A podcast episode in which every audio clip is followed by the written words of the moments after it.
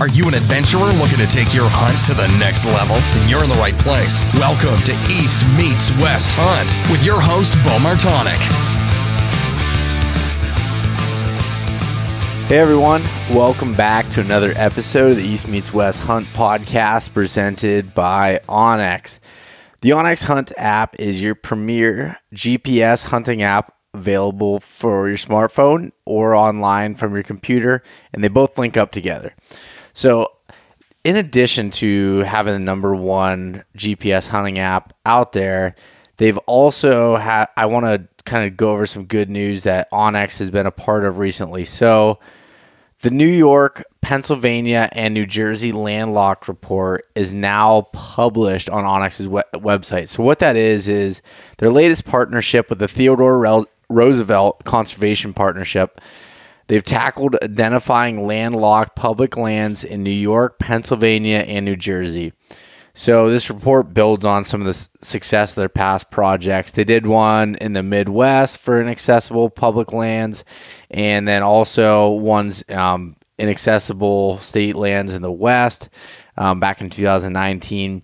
So utilizing the onX land ownership, roads, trails, and water data sets, onX found that more than 80,000 acres of public lands in New York, Pennsylvania, and New Jersey are entirely surrounded by private property and have no permanent legal means of access for hunting and fishing. So these public land opportunities, um, you know, they ensure that we all have opportunities to to get out there as far as as an American right, and regardless of our income, you know, our connections uh, or property ownership. So even small parcels of some of the undeveloped land can offer some valuable outdoor opportunities.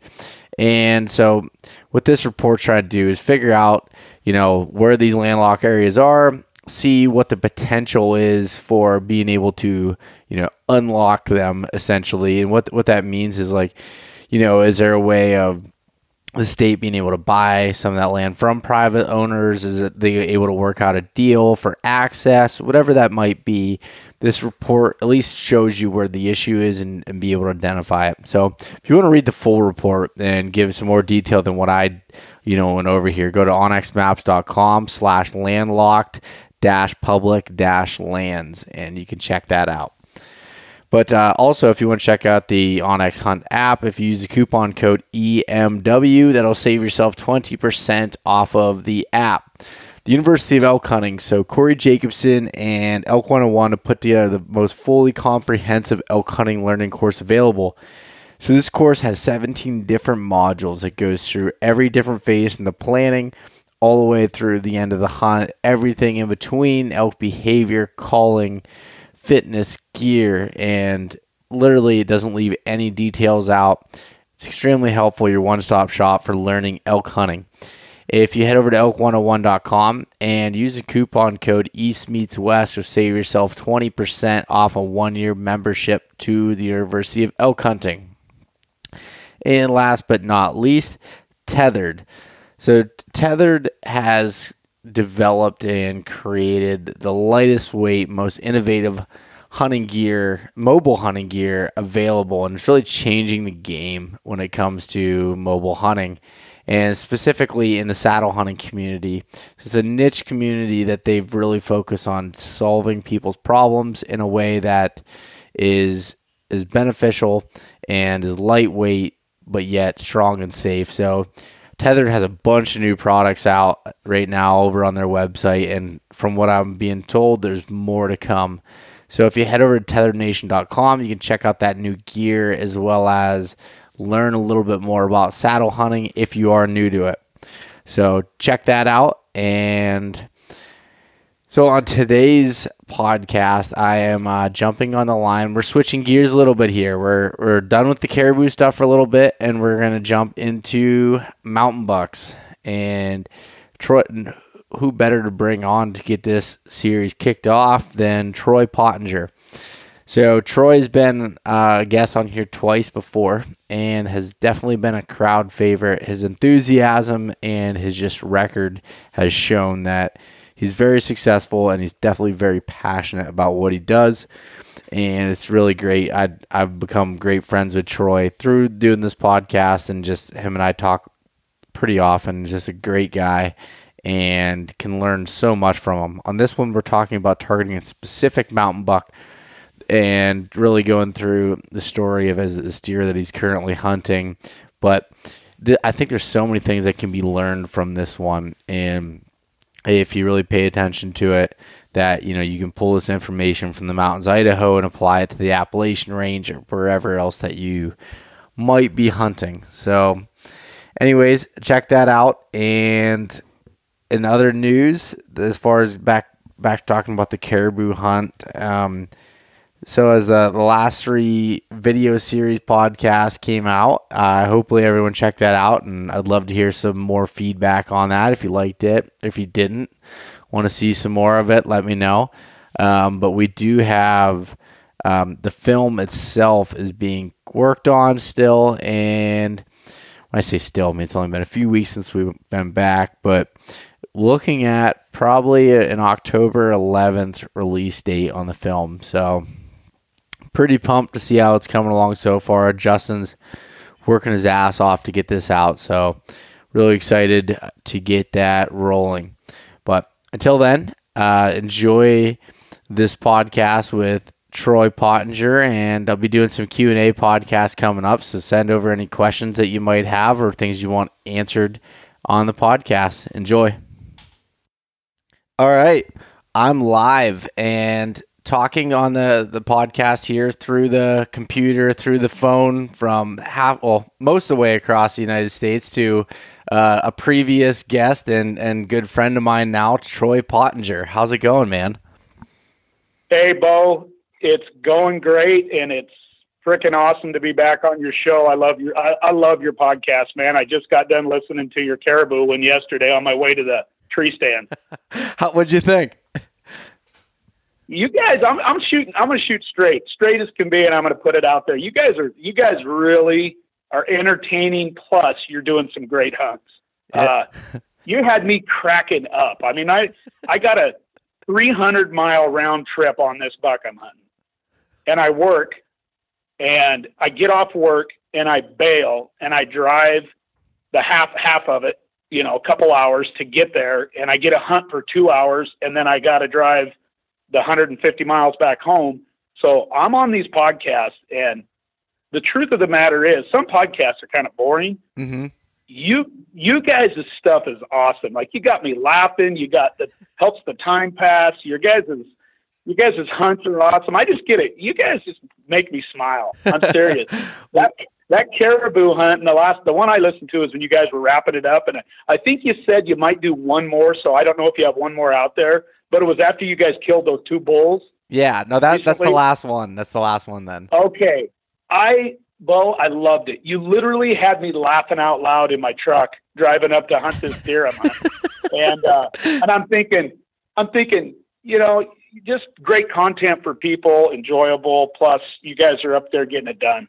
Yeah. Well, thank you. We like to we like to have fun when we hunt and you know work hard and and also just you know make light of things and and just enjoy it. And that's what's it's it's good when you do have you know with the the whitetail gig. It's mostly a, a solo type of deal. So when I get to do these trips with some of my buddies, it's uh it's it's a lot of fun.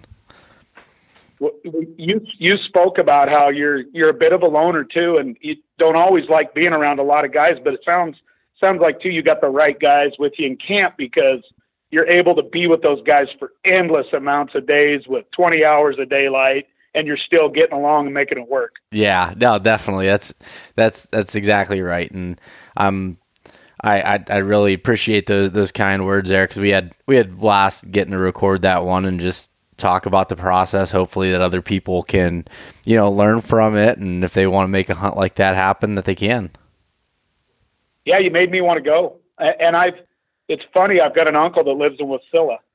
Really? And, and yeah, and he spent, he's for years, he, Troy, come up and hunt caribou with me. And my white-tailed freaking one-track mind always have kept me down here and because I have that early archery season that's already open. Mm-hmm. Um, but listening to you guys talking about the country, every person needs to go to Alaska at least once, and I'm going to.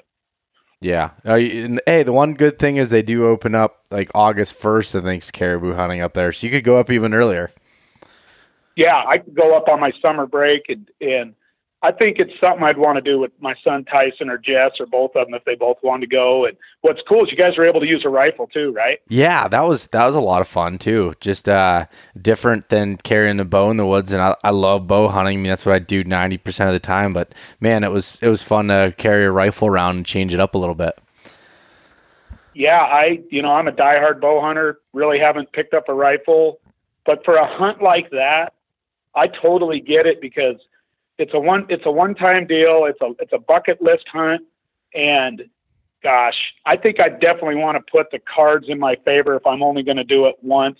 You know, maybe go back like you guys were talking about another time and maybe try it try it with a bow. You know. Yeah, that's that's the way we thought about it. And when they were telling us that you might get dropped off in like the wide open tundra, be difficult to stalk, I was like, I don't want to leave, uh, you know, that up to chance with this. Like that for me, for this type of hunt, it doesn't change the experience whether it's with a bow or a rifle. So that's that was kind of my justifying factor in my own head with it.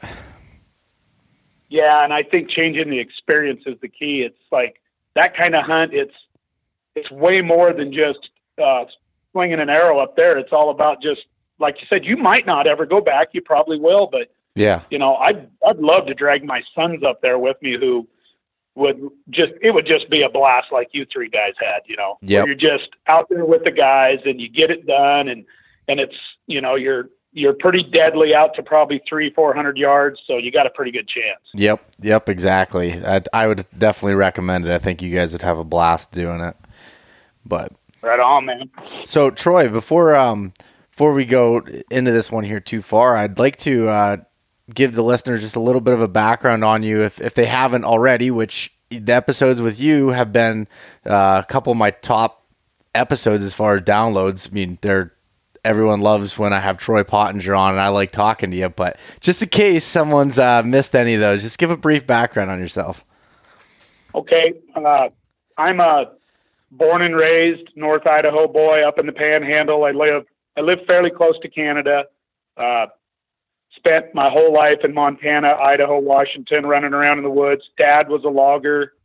Uh, so I grew up, you know, having a father that was a hardcore worker, and my mom was a teacher, and uh, athletics and sports were really big in our family. And I was a, you know, I love football. I was a high school and college football player, so just kind of lived that real active lifestyle. Always hunted. Uh, my dad was dragging me out in the woods. I remember chukar hunting with my dad. I think I've talked about this before when I was four or five years old, and uh, just grew up in a mountain family. You know, my dad was a logger, so uh, and it was funny. My dad went to Boise State University and was like ten credits from getting his biology degree. And back when he was young, the logging industry was way more money than being a teacher or something. So he was at that time in the history of the United States where logging was very lucrative, and he really did well at it. All that to say uh, so, so education was always real important to my family too. And uh, I kind of followed in both my parents' footsteps. I, I teach school. This is my 26th year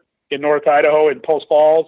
And uh, I've got five years left of teaching and I've grown up a uh, heart. You know, I just fell in love with whitetails when I was 10, 11 years old out on our little 50 acre family ranch. And they intrigued me so much that I just dove into whitetails head first when I was young, didn't know anything about them, and kind of learned on my own. My dad was more of an elk and a mule deer hunter. Anyway, all that to say, I jumped into it and fell in love with whitetails and started bow hunting whitetails when I was pretty darn young. And out west, nobody was really doing it in the mountains. And I've spent over 30 some, 35, what am I, 50 years old. So 38 years I've hunted and or bow hunted mountain whitetails since I was a kid and uh, love it and have had some good success and have pretty much devoted my entire life to it outside of my family and and uh, friends. That's it. You know, it's just what I do, and I don't spend a lot of time outside of work and family doing anything but watching my boys either bass fish or tournaments or play football or I'm whitetail hunting. And of course, I love to elk hunt. I love to bear hunt and been successful there too. But boy, whitetails, a bow and arrow, and mature giant mountain bucks is what I love to hunt. That's where I'm at now. So when do you hunt uh, elk and mule deer? Because so, I, I, I, you know, season starts at you know beginning of September right. for whitetails. right. And Bo, I don't hunt a lot of mule deer, but I hunt elk and bear a lot. Okay. And Oh I yeah, turkey in the spring. M- You mule know, deer is cool on the same tag, Idaho- right? Right. If a big muley happened to come by me, I can actually in Washington and Idaho shoot a muley or a whitetail. Okay. and I hunt both states every year. Uh, when do I actually hunt my elk? What I do, what I do every year is is I look at the equation on the buck that I'm hunting, and like right now, the big deer that I'm targeting, I'm only hunting one buck, you know, and I've got 50, 60 bucks on trail cameras all over, but I've got one I've picked out, and I've got some other studs that are secondary to him because he's just so tremendous for a public land deer what I'm doing right now, and every year it's a little different, but I'm basing my elk hunts off of when it's not a real favorable time to hunt that buck. And he's a, I've got this big deer right now frequenting my area. Just he's more of an evening buck than a morning buck as far as moving for me. And and interestingly enough, he's he's moving uphill, which a lot of big deer in my country won't move uphill in the evening as much as move kind of down slope at dark and look for feed and all that down lower. But this deer is doing some different stuff. Uh, so I'm gonna I'm diving into the elk in the mornings. All that to say, Okay. and bear in the morning, and then if if that big deer shows me any sign that he's killable in the mornings, I'll switch. But right now, elk and bear in the mornings, all archery, and then evening hunts are for my big deer every chance I get he's also so far away from my home that on I can't drive it every day. I couldn't even afford to do it. It's a 300 mile round trip. So to hunt him, I'm picking two to three days a week that I can get up there hunting for a couple hours or on the weekend. You know, have a, plenty of time to get in there. But I'm also trying to elk and bear hunt, so I'm trying to do it all. Like I literally have a tree stand three miles from him to where I can hunt bear in the morning and then go hunt him in the afternoon. You know? So I'm playing that game, Bo, and then I'm chasing elk every free second I have that I'm not hunting that deer. hmm I gotcha. I, I was wondering how that worked out because I know that you know your focus on whitetails and everything else is so high, but it you've I've seen pictures that you've sent me and and stuff before that you've you've killed a lot of elk and you you know and bear like you've hunted all of those you know with within your you know ridiculous um I guess amount of big mountain whitetails that you've killed, but I, I just wondered how you uh, balance that and when you fit that into your schedule. I just try to squeeze in every ounce of daylight hunting something outside of my work and my boy playing football and my other boy and his bass tournament weigh-ins. Yeah. That's awesome. I, I I definitely respect that, and you seem to have, you know, a really good balance of family and work and, and deer hunting, and I think that's that's pretty incredible too to be able to do that. I appreciate that, Bo. The most important thing to me on this planet is my kids and my wife and my family, hundred percent. Uh, but my wife always tells me that if you do your job as a husband around the house and you do your job as a father, it's pretty easy to support you hunting. Yeah, yeah, that's that's awesome that she's that supportive of you too, and and you know, and just and vice versa. I think that's uh that's really a, a big note and something I've learned from getting to know you. You know, whether we're talking or um, seeing your Instagram and Facebook and stuff, it's it's very apparent that family is really important to you, and that's I think that's really cool. Well, thanks, Bo. I appreciate that. And, you know, in this world nowadays, I like seeing that by a lot. You know, I think us men out there got to lead by example and not by just, you know, talk. Yep. So, I, yeah. I, I- hey, I, I'm in 100% agreement with you. There's, uh, uh, I like to say that, well, I don't like to say, but kind of a dying breed. Yeah. And, you know, my wife puts, I, I tell you what, she's a widow, a widow during whitetail season. you know, she's just, like just now, I just told her I got, I actually, Bo, I got, I scheduled, I was able to schedule with you today and one other guy, Mark Kenyon from Wired to Hunt. I'm doing back to back podcasts so that I have, so I can hunt tomorrow. You know what I mean? I try not to even schedule other things on separate days because this buck that I'm after right now just means that much to me to be as efficient as I can with my time. Yeah. No, I, I, I uh, understand that 100%. But, um, well, cool. I, um, as as we you know start talking about this here, you you mentioned something that I'd like to just kind of dive into at the beginning here, and I want to hear about your season to date, and I want to hear about this buck that you're hunting. Okay, so this buck that I'm hunting is a buck that uh, we found two years ago, and, and tremendous genetics, young, and then last year pretty sure he was four and a half last year. I was, I was pretty dead set on it that he was three and a half, four and a half, now five and a half. Um, but he, boy, he really, uh, from an antler standpoint, just tremendous uh, for a public land mountain whitetail. And, uh, you know, got the itch, had to go take a look at him early season, hung a stand on him, went in. I, I was talking to you a little bit about this off the phone before, or off the air before we started. And, I just was sitting in the tree stand the first couple days hunting him. I think we hunted him two days max, early, you know, September 1st on. Anyway, and I just told my son walking out of the tree stand last year, I said, I'm done with this guy. And he's like, What? And I said, This guy's four and a half years old. And I would sit in the tree stand and look at pictures of him on my phone and study him. And I think he's only four and a half. So I said, I'm going to go hunt a different buck that we know is six. And we're going to let this guy go. So to jump fast forward now, this buck this year, oh, I uh, I knew from last season just because I ran trail cameras on him all season and I didn't really even set on him. I still ran cameras to monitor him. I, I could tell by the, the lack of daylight period and his absences that I was too far away from where I think he was hiding out. So in May of this year, I, I, I literally took my shed dog with me in May and we spent three days just living in our living in my truck, uh, sleeping overnight in my truck in May. And I did three days of hiking, walking, you know, and, and in May you got pretty long days, uh, daylight till dark, looking for his sheds. And we never did find his antlers, and it's probably because he migrated. Uh, he's at a high elevation, but we thought I thought he might pick him up in there. He might have dropped early, but what we did find in, in my uh, scouting and, and all of that on him was I found quite a, a, a, good a good distance away from where I was last year. You know, not a huge distance, but a, a big enough distance to where I felt like I get closer to him and where he might be in the early season based on the you know the heat. And I got real close to it north, and I found a giant community scrape that is just unbelievable. And I thought this is his.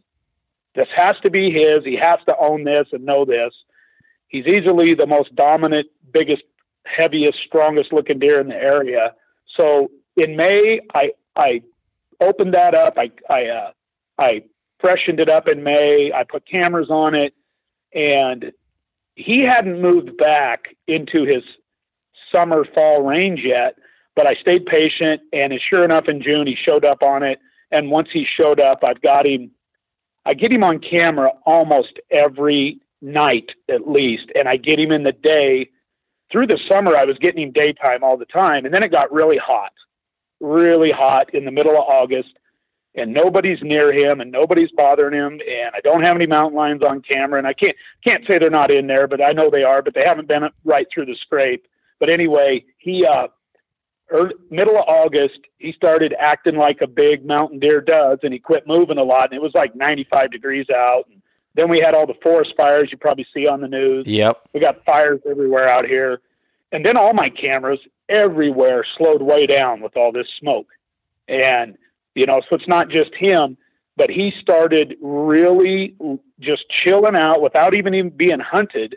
He started just doing nighttime stuff only. Well, as it started to cool down, I've been playing it pretty careful because I know I'm close to him, and I've broken down hundreds and hundreds of videos of him, and I've got the wind, I've got the wind dialed there, and I've had every deer that's on my camera come by me, but two so far that are up there in the daylight already, and I've been setting in 90 degree weather. So last this Monday, this Monday while I was working, he actually daylighted for the first time again since since August twentieth. Okay. So he's I've got so Bo. What I've got. This is how I feel where I'm at with him right now. He likes this scrape. He walks through it. He sent checks it all the time. Uh, I'm very close to him because he usually shows up about 20, 30 minutes to an hour after dark. So I know he's not real far. And in the summer, he was daylight from eight o'clock in the morning sometimes, all the way through the day. Just real odd, random times, so I know I'm pretty close. And, and where I'm perched at is I'm on a northeast face, and I got a big north, huge canyon full of timber for miles, 200 yards from me. So all he has to do is dive in that north, stay cool. There's water down there. Uh, there's tributaries real close to him. Uh, I'm close to all that. I'm just now waiting for him with the weather conditions, with the cool temps, e- even moving through this hard horn phase. You know, and, and I think a lot of guys know this. As soon as they go hard horn, they kind of act different for about a week. They always do.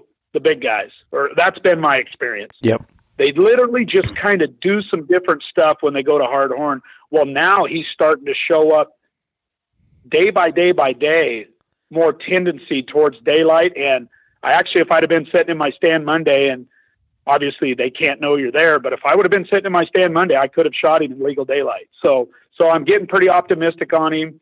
Uh, I'm definitely not running him out of the country, and I'm definitely close enough to catch him in the daylight. So that's where I'm at right now. Literally going to go hunting tomorrow after work. Oh, that's that's so exciting. Hopefully, when by the time this releases, you have them on the ground, which I have no doubt in that. But what I want to ask a couple questions about this. So, do you, how do you have any idea how big you think his range is? Like from where you were picking Right him now- up last year to this year? Right. I last year when I picked him up, and these are my opinions based on my experience with mountain bucks and age. Four and a half year old bucks are a lot like 25 year old men. They roam. They cover a lot of ground. When my bucks start getting to five and six years old, they're like a man that's a little older, 30s, 40s, starts to settle down a little bit. And, and you know, the nitpickers are going to say, no, no, no, it's their personality. Well, it is their personality too. That that is true. Yeah. Their personality will drive them to act different than some other deer. But I'm saying, as a whole, what I've seen over the years with my older deer that get to five, and and I and I can guarantee you, if I kill him and a biologist looks at his teeth, he's at least five. I can guarantee that. I know he's not four and a half this year. He just body had him for a couple years on camera already. We I mean it's pretty easy to see where he's and he's making big jumps and getting real heavy. But all that to say, the home range right now to me and where I moved, I feel like I'm in his wheelhouse and I have him almost every day, either early in the morning, right before dark or daylight, or literally I got out of my tree stand last week and he walked through my scrape 21 minutes later. So, so, so, Bo, what's that tell you? And I'm a legal eagle. I film everything. I don't stay late. As soon as legal shooting light is up, I'm done. I'm out of my stand. I get out of there as soon as I legally can't hunt with my camera and my bow. I'm out, and we've always done that because you know the last thing I want to do is shoot a great big buck uh, with poor camera light, not get it on film when I'm trying to film. You know? yeah. Yeah. So all this to say, he missed me by 21 minutes over a week, a little over a week, about a week ago actually. And then Monday he was daylight. He was legal daylight in the evening, uh, and he's there all the time. So I don't want to jinx myself, but I ha- definitely haven't been blowing him out of the country. You know No, I mean, no, no, no. That's that's that's pretty incredible too. The fact that you snuck in there and he came in that soon after, and then showed up, you know, a few days later in daylight. You know, a buck of that Yeah. age doesn't miss Right. a whole lot either. he doesn't. And Bo, he showed in daylight because you know I was paying close attention to the weather patterns. It started to cool down. Our pressures changed, and sure enough, just like he should, and the moon's getting a lot. You know, the moon's much better than I was hunting him hard over Labor Day weekend on a full moon. You know, pretty full moon, pretty full. And and coming off a full moon, my biggest issue was, and I talked to all my buddies about this across the country that are really into the moon. My biggest issue was the 90 plus degree temperatures and Mhm. the smoke. Uh, that's something that not everybody's dealing with right now. And I saw it on even my cameras hundreds of miles, like literally 100 to 200 miles away. I got cameras strung all over north and south. I got a couple that were over 100 miles away on cell cameras where I have cell service down south. And all my cell cameras literally died too, like meaning nothing was moving. Yeah. So I was still I was still getting him to move, and he, what's going on at my these scrapes that I found and that I'm over marking uh, is all the younger bucks that hit them, and they're just some little guys in there, and one really nice three year old. Uh, they're starting to hit them more frequently, and I feel like he will pick up his daylight activity if he doesn't know I'm there. He's got to not know I'm even in the area, and I think I might get a crack at him. And my goal is to kill him in the next, you know, before September's over, because then it then my bow season's over for a little while. So I'm really working hard to kill this deer September.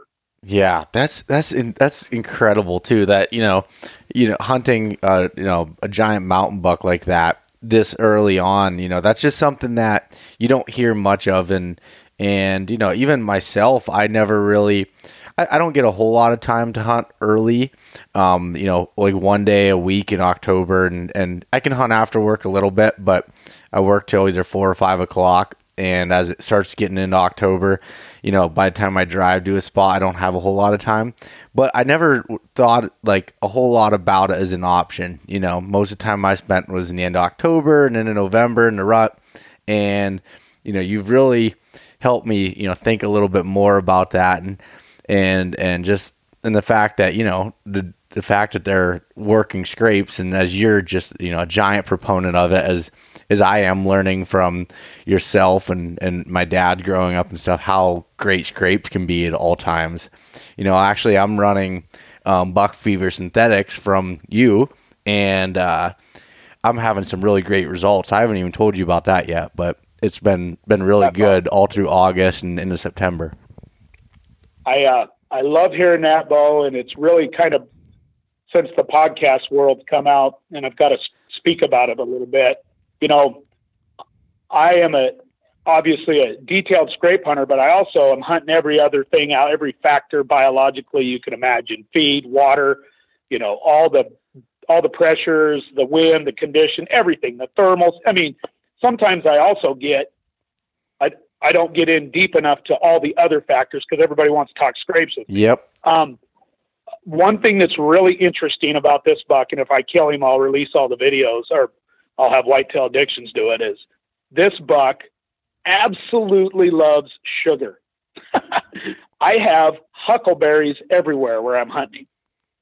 Mm-hmm. And I still have huckleberries. And I have video of this guy eating huckleberries like a bear.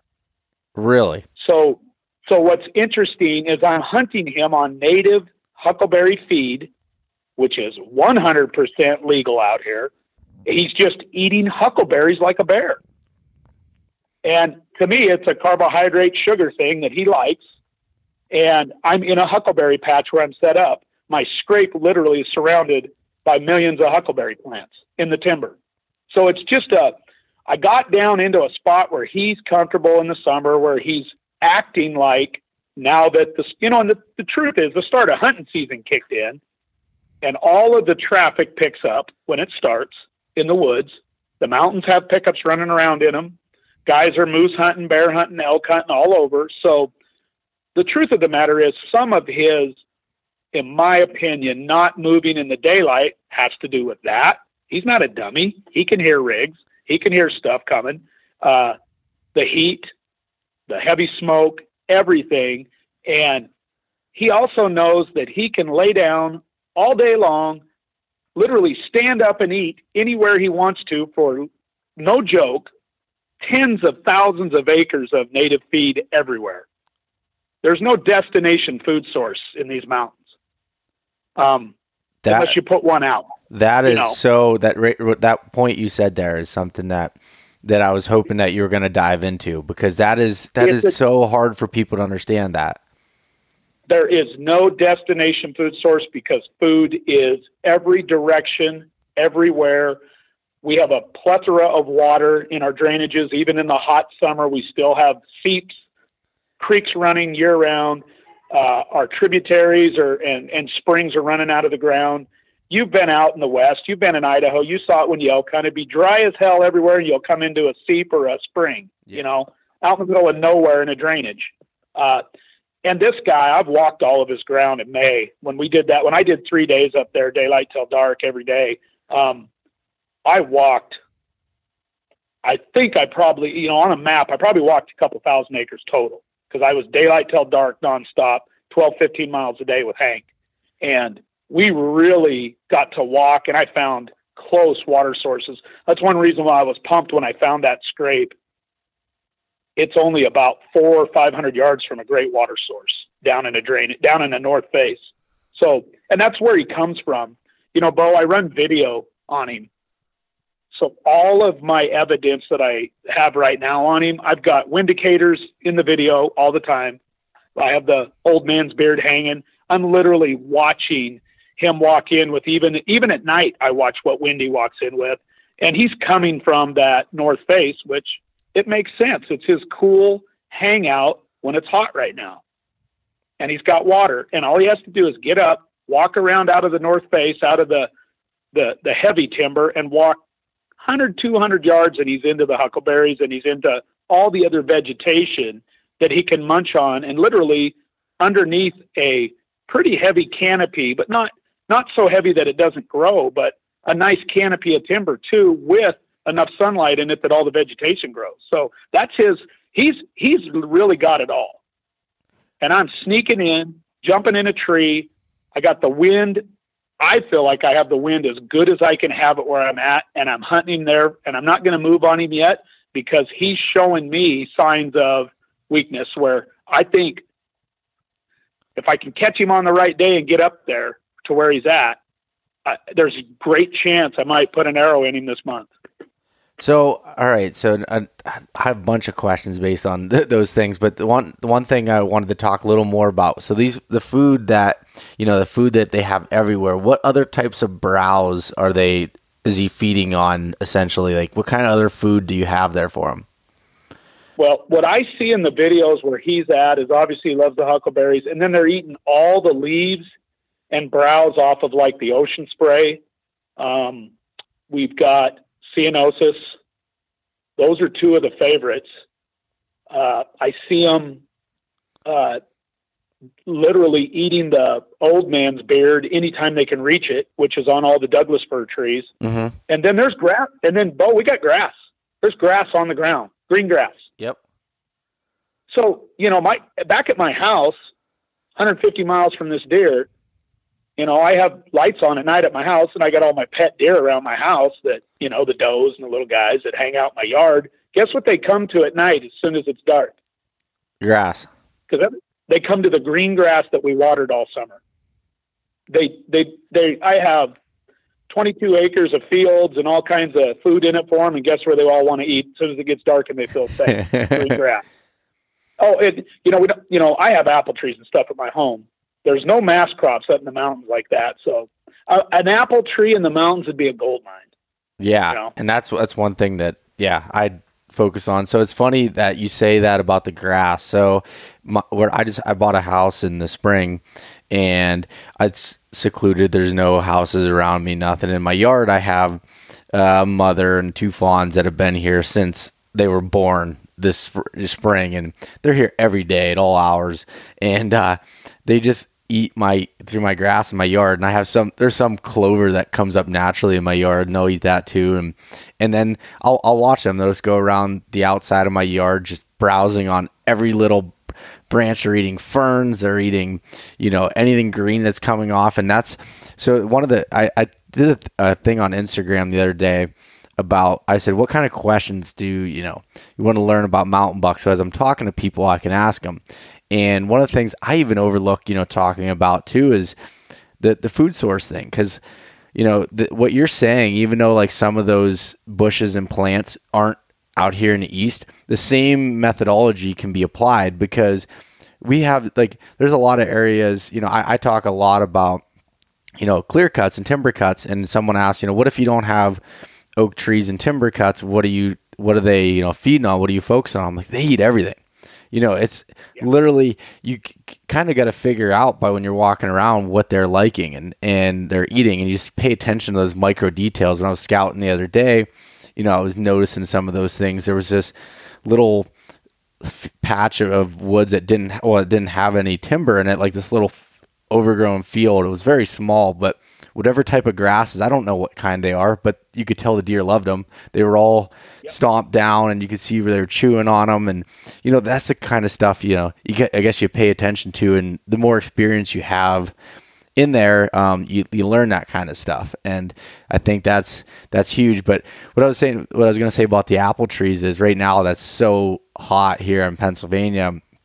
in the big woods. The problem is there our season doesn't open up till October 5th this year, and most of them will be gone by then. The apples are dropping right, right now, and yeah. So it's it's hard to hard to focus on unless you find ones that you know stick around for for quite a while. But no, your your point of saying you know f- there's food everywhere and water everywhere. That's that's one of the challenges with hunting mountain bucks, but it's something you kind of you got to understand and pay attention a little bit more. It's not as you know prevalent as if you're hunting farm country and you see, you know, these crop fields or, or whatever else it might be that, that they have there. Exactly. And I think an important point to add to that, what we just talked about, is you cannot get discouraged if you do not have a destination food source and you're not seeing the kind of deer you see rocking on TV to a destination food source. In the mountains, you got to play their game and tap into what they like this time this time of the year. And to add to that, Bo, the thing I notice about these mountain bucks in August and September, they clean up every leaf of every type of brush and you know the little anything with leaves on it that they can reach right now before those leaves get dry and before they fall. So on my videos, I'm watching my deer eat and they're just nibbling on all the little ends of like the they'll eat the huckleberries, but they'll also eat the ends of the plant off of it itself and eat all the leaves. Yep. And I, and I'm seeing that with they really hammer the ocean spray right now. My our deer will literally eat every leaf every leaf hanging that they can reach off ocean spray. Huh. Uh, oh, they, they that's you know it's what they eat out here, and then they got their nose on the on the ground picking up all the fresh little shoots of grass. You know, and they're just the motoring around like they auger around literally like little pigs and just eat, just chomp, chomp, chomp, chomp, chomp. And you know what I'm loving is that we've got cold, I have cold weather finally for the next after after Friday. I start cooling way off. I get an unheard of amount of some southeast winds and a little bit of east into my wind, which I actually need for this deer because of where I have to come in on him at. Um, which I never get hardly in September. So, you know, if I don't screw it up, I think I have a shot if I can be up there on the day that he decides to be on his feet earlier. You know what I mean? Mm-hmm. So, and he's not out my back door. He's not out my back door. so I, I can only get there. You can only do so many 300 mile round trips a day every other day. You know, every, I mean, that starts That's incredible. I've got family, I've got work, and I'm literally doing a 300 mile trip on this deer every time I hunt him. Yeah, that's that's absolutely incredible, and and uh, you know even makes me when I'm saying that I don't have when I you know start making excuses for myself not having time for things. Um, yeah, that's that's that's absolutely incredible. it, it, it's just you know, and I I really try to quantify it and say, what else would I be doing? Well, you could go chase an elk in the hot evening, which isn't that conducive compared to hunting elk in the morning. Um, you could go home and work on something around the house. I made sure I got a lot done this summer, so I don't need to do that. Or, you know, Fridays are off limits because Ty's got football games. So you won't see me hunting very many Friday evenings. mm-hmm. But no, it's just it's it's what I live for. It's this is game time. This is this is game time. This is the first quarter of the season. You know, I look at all my season is first quarter is September, second quarter is October, third quarter is November, December is my fourth quarter. And that's how I lay it out for my season, just like I would when I was playing football 25 years ago.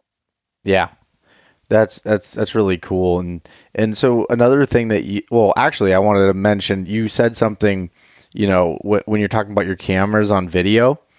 Um, so that's something I just started doing actually last year. I always just did three shot bursts on the photos, and I decided um, when I got uh, one of my Exodus trail cameras, I was able to. I was like, oh, I want to try out this video feature everyone talks about on there, and man, did I learn a lot! And I actually upped the time. I only had it at five seconds, and I upped it to to ten seconds now. I'd be interested to hear what you run yours at, but I the I was getting, you know, you can kind of see the the mannerisms of the bucks. You can see kind of where they're coming from, what they're doing when they're working the scrapes, and and there's there's a specific buck that I'm trying to hunt this year that last year I had videos of him on a scrape in the middle of October, heading back to where I think he was bedding at, and he, you know, it was just was a it was just as it was get getting light, just first light, just enough shooting light. He was hitting this big community scrape as it was heading out towards this point,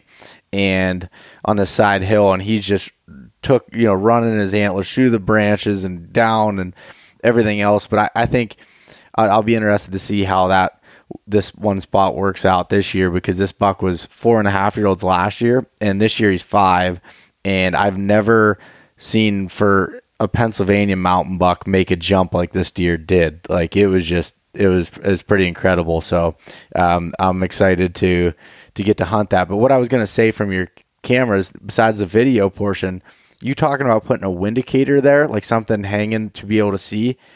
I would never yeah. thought of that. I am definitely gonna steal that from you. I'll uh, yeah, I'll you know, but I'll send you a quick picture when we're done today of this big buck coming in and you'll notice all my scrape branches hanging down. And then if you look close, within all of my vertical hanging scrape branches that are all literally, there's not a leaf on them anywhere. Uh, you'll notice what what is called old man's beard out here hanging where I hung it. I I took it off of a Doug fir tree. It's about 12 inches long. I draped it over the licking branch up high, and it blows in the wind perfectly, even with the lightest thermals. So literally everything that walks in on my videos, I have a windicator showing me exactly what wind direction is blowing. And I run all my videos on 30 to 60 seconds. So oh. I'm gathering a I'm gathering a ton of information on these big deer. Uh, when I get on a big one that I want to kill, it's 30 to 60 second video, and I'm catching him like the difference in 10 to 15 second video and 30 to 60 is I literally I posted a picture today on my Instagram, and it shows two young bucks watching walking watching my big buck come to the scrape. If you look at it right now, you can see it, and he's coming in. Well, I have 60 seconds of video of him doing that. So the picture shows him coming in from the southeast. But if you have 60 seconds of video like I do, those little bucks are looking straight east for over 30 seconds before he gets there. And their heads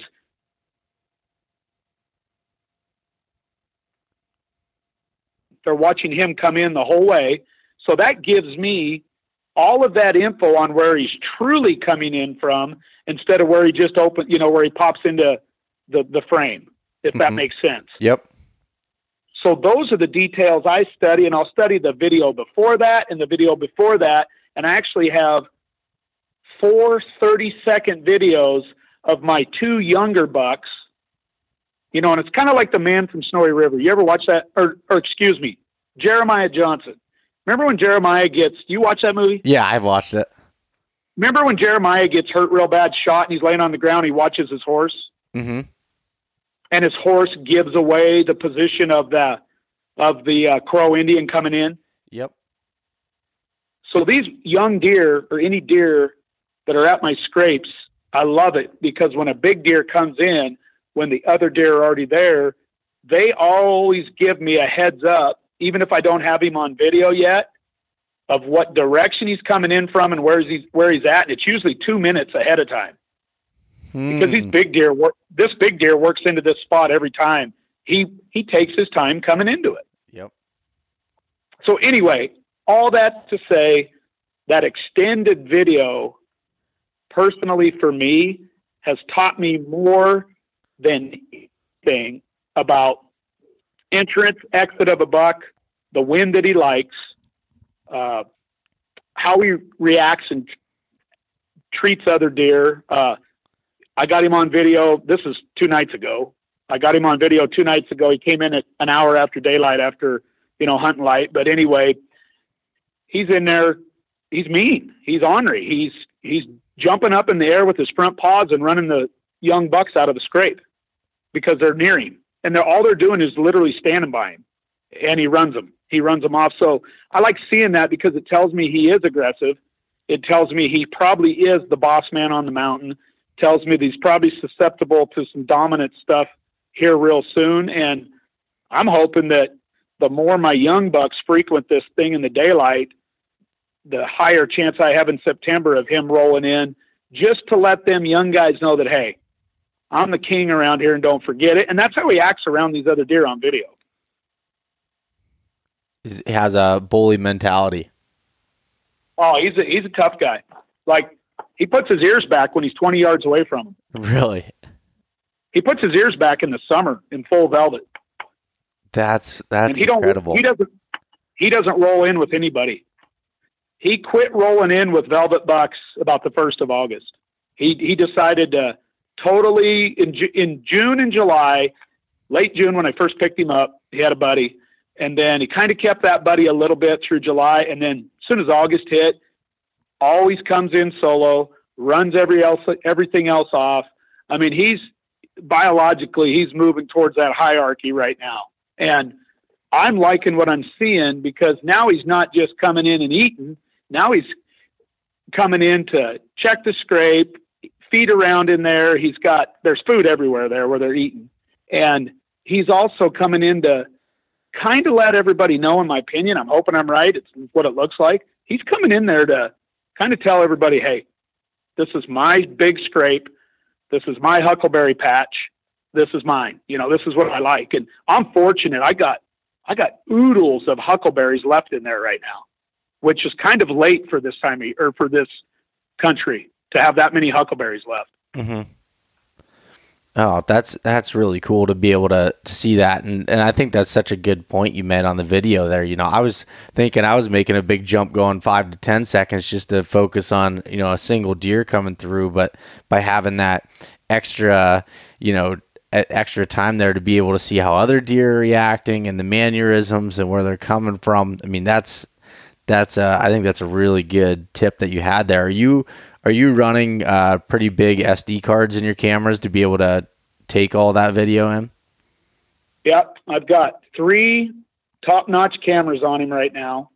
I've got uh, two of them set on picture and one set on video, shooting straight out through the scrape. And I'm running 32s and 64s. In the the cameras, some cameras won't take a 64, um, I think there's all 32s I switched out yesterday. I don't ever go lower than a 32 bow.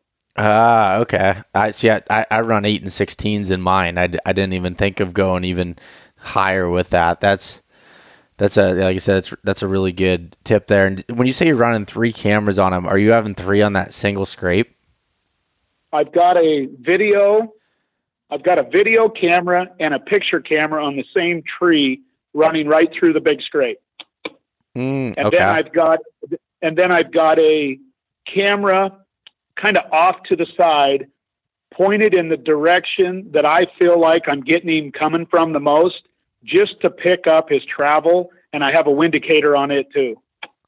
Do you um do you run any more cameras uh you know around him different ways from where you think he's bedding think he's exiting any different directions or coming into his bed any different way? Or do you just are you focusing on that one big community scrape there? The reason i'm staying here bo is i have so much daylight of him. And to get and this isn't farm country and i hope everybody understands this. This is a mountain buck that has hundreds of thousands of acres to do what he wants in this deer for a for this scenario in the mountains is giving me more daylight for his caliber than any deer I've had since 03. And my big deer in 03, I got close enough to his bed. And here's what I'm getting at close enough in the woods, in the mountains. Um, I'm close enough to him to get him every day on camera, at least at night. And literally not very far after dark, and uh, and the, the point I'm trying to make is I'm so close, Bo, I won't move on him yet. I Yeah. will not ruin this. And the reason I'm not going to ruin it is because it's September, what is it, 16th, 17th? It's September 17th. I have four months to hunt this buck. If I bail in on this deer in the mountains, mountain deer are different than other deer. I don't care what anybody says. If they haven't hunted them, they don't get to have an opinion on them. These freaking mountain bucks, because of wolves and lions and big gun pressure, and I've videoed it and I've documented it and I've kept track of it, will move a drainage if they don't like something that really bothers them. They will not double back and stay in their same bed every day if they get pushed hard. They just won't do it. hmm Um, they're not forced to live in a small area. So, and I've had big bucks that I've screwed up on and tried to push hard early season, to get in closer to, and I literally never seen them for a month, and I'd pick them up five miles away or three miles away, and they would stay. Listen to this. I have it on camera on some of the biggest deer I've ever hunted that I screwed up on in the past. They would stay at a different location that whole season. Wow. I don't want to do I don't want to do that to this deer, Bo. No, I don't. I don't Right blame now- you at all. How how far away do you think Right. you are from where he's betting? I'll I would put money on it that I'm within 400 yards, and I bet I'm more like 250 to 300 max. Okay, yeah, you're close. Uh, Bo, I'm close on these mountain bucks. That's nothing to walk 200 yards. No, not yards. no, not at all. Bo, I'm literally, if I can for your listeners, describe it. Think of a great big long ridge that runs west, uh, south. Excuse me, northwest to southeast. Okay. He's tucked around into the north side of that ridge. He's coming 90% of his travel on video, daylight or morning or or daylight in the afternoon. So, three different scenarios. Daylight morning, daylight midday, daylight evening. Uh, let's go five scenarios. Daylight close to dusk, dark right after dusk, midnight, and then early in the morning ni- over 90% of my data on him shows him going to the same north, coming from or going to, entering or exiting from that north. It all makes sense. That north 10 or 15 degrees cooler. He's got water over there. He walks 100 yards and he's in the he's in the lush vegetation and can eat huckleberries for miles. He can eat browse for miles. He can chew on ocean spray all over. He can eat ceanothus. You know, and he's in there with the moose too, and the moose loves ceanothus. Red stem ceanothus, their favorites. Anyway, this scrape gives me that extra added uh, factor right now in September to where all the other deer are using the scrape. They're really using it. He's just monitoring it. He's funny. He walks through it every time, puts his feet in it, walks through it 95% of the time. Not every time, but 95. He drops his head on video, gives it a little scent check. I swear he's waiting for something to start urinating in it, but he checks it. He'll get on the licking branch a little right now, but not as much. He scent checks it. He walks on by. He walks on through.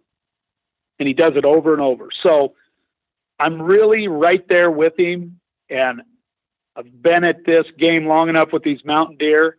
I don't need to go for broke yet on him. You know what I mean? yeah. Yep. Now, now I did move my stand a while back, 20 yards away to, and I sit in a tree stand and for hours I toss out my little milkweed on purpose. So I did make an adjustment and moved on him 20 yards because I put myself in probably the best wind spot I can where he's going to come in where he normally does with the perfect wind for him. And I literally, man, I got it to where I'm missing him probably by 30 yards on the wind. And that's my, and, and Bowie's, I think if I kill him, it's going to be evening uh, or about 10 or 11 o'clock based on all the trail camera evidence. It's kind of his thing. So uh, the question I have with that is when where your setup is compared to where you think he's betting, are you on is he coming up over the top? Is he coming around a side hill? Are you below him a little bit? What does that kind of look like? It's pretty cool. I'm above him. He's actually moving uphill to me, but he's here's what he's doing. He's based on I, I mean, I can see him on video. I can watch the deer watch him. I, I've walked the trails a little bit in the middle of the day after a rain one day early on. I mean, I've done, you know, and I know the trails because I walked the hell out of them this summer. All that to say, he is in a north, working his way uphill and bending in an arc towards me using an evening thermal or a morning thermal going downhill.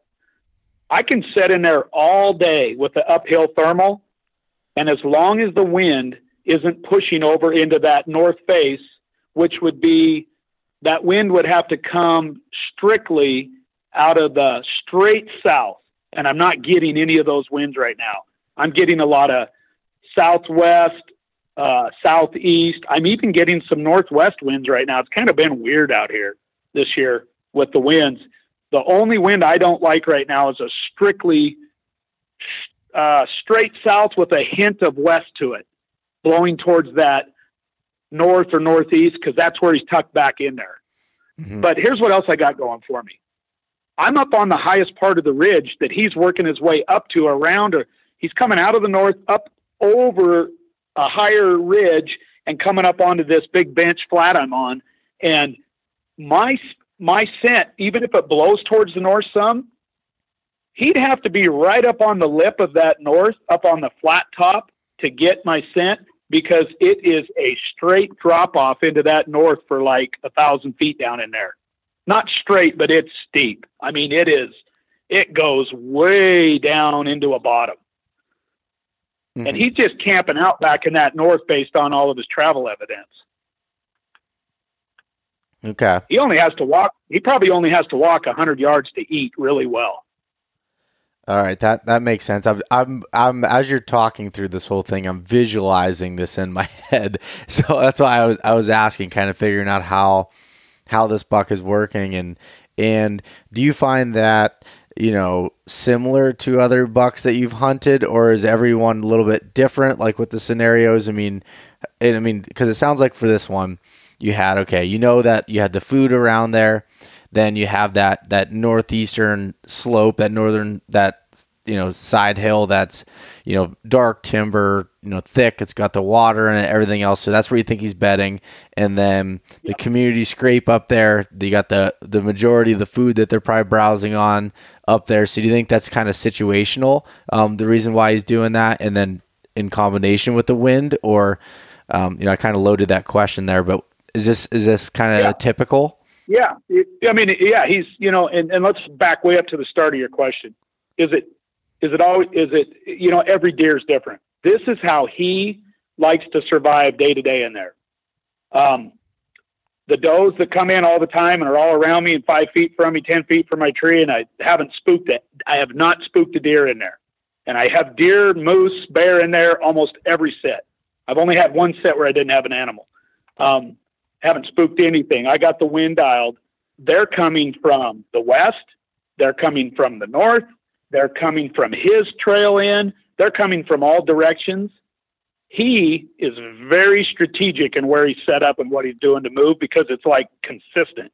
He's got his he's got his pattern down right now for September that he really likes. Um, I rarely get a get a buck to come up to me uphill like that as much as he does on in the evenings because a lot of deer just tend to like to move downhill in the evenings, you know, towards dark and go downhill for some reason in the elevation in this country. Um, I think he does it obviously because he likes that downhill thermal mm-hmm. that he can J hook in underneath this scrape. And he just literally, he has never walked into this scrape yet on video without the wind in his nose, not once even in the even in June and July. Hmm. The wind on my indicator always is blowing in his face or at least quartering to his nose. And even in the middle of summer, Bo, when he's just eating, he eats in a direction that has the wind at least quartering at him. I haven't seen him walk with the wind rolling over his butt yet.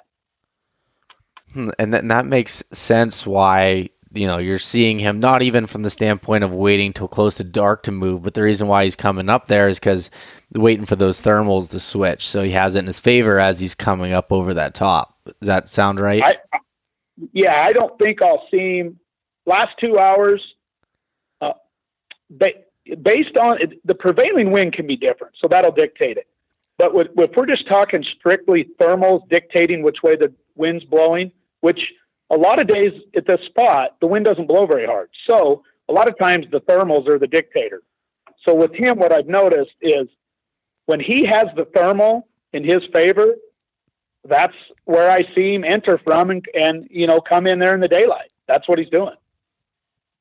Okay.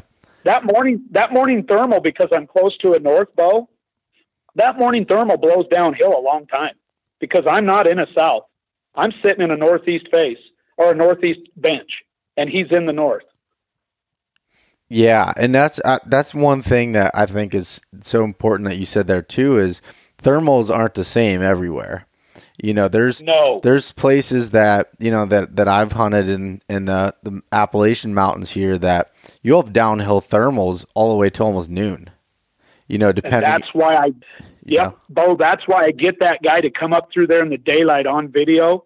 He'll come uphill to that scrape almost till eleven o'clock, and that's exactly why is because I'm bent around into a northeast face on top of a bench. Yeah, and and that's like I said, I think that's such a good point because sometimes I, I feel like people can oversimplify thermals that oh and you know right before dark or early in the mornings they're blowing down the sun comes up and they switch up and that's not depending on you know the way that the like the hills sloped and everything that all depends on that like you said a south would, could be completely different and that's yeah, getting you know, to know that area and learn it. And I'm sure like those the wind indicators you have help you walking in there and uh, in May, all that stuff. I'm sure helps. Plus, just your years of experience with it. Yeah, and Bo, the the video with the wind indicators just confirms the hell out of it. You know, when you watch it on video, you can't. Film never lies. It just doesn't lie. And he's he's if he knew I was around Bo, this is my opinion. If he knew I was in there hunting him, I've never had a big buck like him that's careful as he is, stay around as much as he does and hang out there if he thought I was on him. I've just never seen him do it. They usually what happens if you screw it up, I don't see him for a week, you know, for a week. Mm-hmm. And they move. They just they'll just move a ways away and they'll or or they'll avoid that 300 yard circle up there. You know, if you put it on a map and drew a 300 yard circle around it, they'll just avoid you. And that's what they do. And, and the reason I know that is because I've ran multiple cameras on scrapes that are maybe three, 400 yards away, 200 yards away. And that's what they do. They just show up where they feel safe and they don't pick you up. Well, I've been going to the nth degree. I mean, I'm hanging my hunting clothes in a tree at my work all day, parked where my pickup parks. I'm literally throwing them in a clean garbage bag when I jump in my truck, drive up there, take those clothes out. They've never even, they've been hanging outside all day. I get in them, spraying down uh, with my buck fever synthetic vanishing hunter, getting as clean as I can just to minimize my scent cone. Again, I'm not 100% scent free. I get that. But I'm not leaving much, and I'm definitely not giving extra. And the cool thing about it is I get to walk into him downhill. It's a long ways, but it's downhill. So I'm really not working up a big sweat at all when I go to hunt him, which is nice. Uh, and he's kind of just jay hooking up into there consistently into that area. And he's he's not very far away, Bo, where I wouldn't be getting him the times a day I'm getting him. Not for a mountain buck. So yeah, that was you just you answered my next question about your entrance because I know a lot of times you like to come in from the bottoms in the mornings because the thermal's coming down, but where you're hunting him in the evenings there, that's it's different. Yeah, I get in there. I get in there, Bo before the thermal switches. Mm-hmm. So it's blowing right in my face on the walk in, which is just awesome. And that's why you know I'll, I'll shoot straight with you. You have a screwed up tree stand, you're going to blow the does out. You're going to blow the young bucks out too. So there eventually an old doe is going to catch you. I've got an old doe in there that's ancient. She don't even have a fawn, and she don't look like she could have a fawn. And she walks in sneezing, coughing, acting like she's going to die, and literally as skittish as they get. She probably has COVID. Like seriously, she might be the COVID doe. I think she is the COVID doe. anyway, she is a crackhead, like literally a crackhead when she walks in. And I, I'm thinking the first time I had her roll in, I'd seen her all summer on camera, and the first time I hunted it, first deer in. And this doe takes three steps at a time and sneezes and coughs and grunts and snorts and not snort, not buck snort or doe snort, but like kind of clears her throat. So I know every deer in the country out there is used to listening to her. and she's so careful. She has been within five feet of my tree stand, right under me, walking by me, feeding, eating on browse, uh, hits the scrape every time she comes in or at least walks through it. So I feel pretty good about all that. And to walk down in there in the evenings, it's nice because I can get there before the thermal switches, and I do. I get there before the thermal switches. I get in my stand, and when the thermal switches, um, it's it's perfect or pretty dang close to about as good as I can get because a lot of times I get a little bit of a southwest wind combined with it, and the downhill thermal is literally kicking off of my face and back behind my tree in the direction I walk down in, which is just money for me because it'll miss that deer by 30 or 40 yards. Yeah. And I don't think he'd walk in there about 21 minutes after me if he thought I was there. No, really no, no, not even close. Does so did, uh, your stand set up in relation to the scrape? Are you uh, and you're talking? You said you're kind of like on a flat um, bench. Are you above Big him? fan. Or I'm above him. I, yeah, I love the high ground. I always try to get higher elevation ground than my scrapes. So yes, I drop down to my tree stand. The scrape is a lower elevation than my tree stand by probably three feet, two feet. You know, which looks like a lot from a tree because it is going downhill. The bench is pretty flat, but it's it's steeper than the pictures show, uh, but it's not steep. If that makes any sense, there is some contour there. Uh, water runs downhill towards it, so yeah. I'm crawling up in that stand, and I'm northeast. I always try to get somewhat east, some type of east of most of my stands because of the majority of our prevailing winds. Uh, and then what happens in there, it's really interesting. If I get any type of southwest wind, southwest is the perfect bend. Uh, what I can't really get is a is that west straight west wind would be I'd probably stay out of there or northwest wind.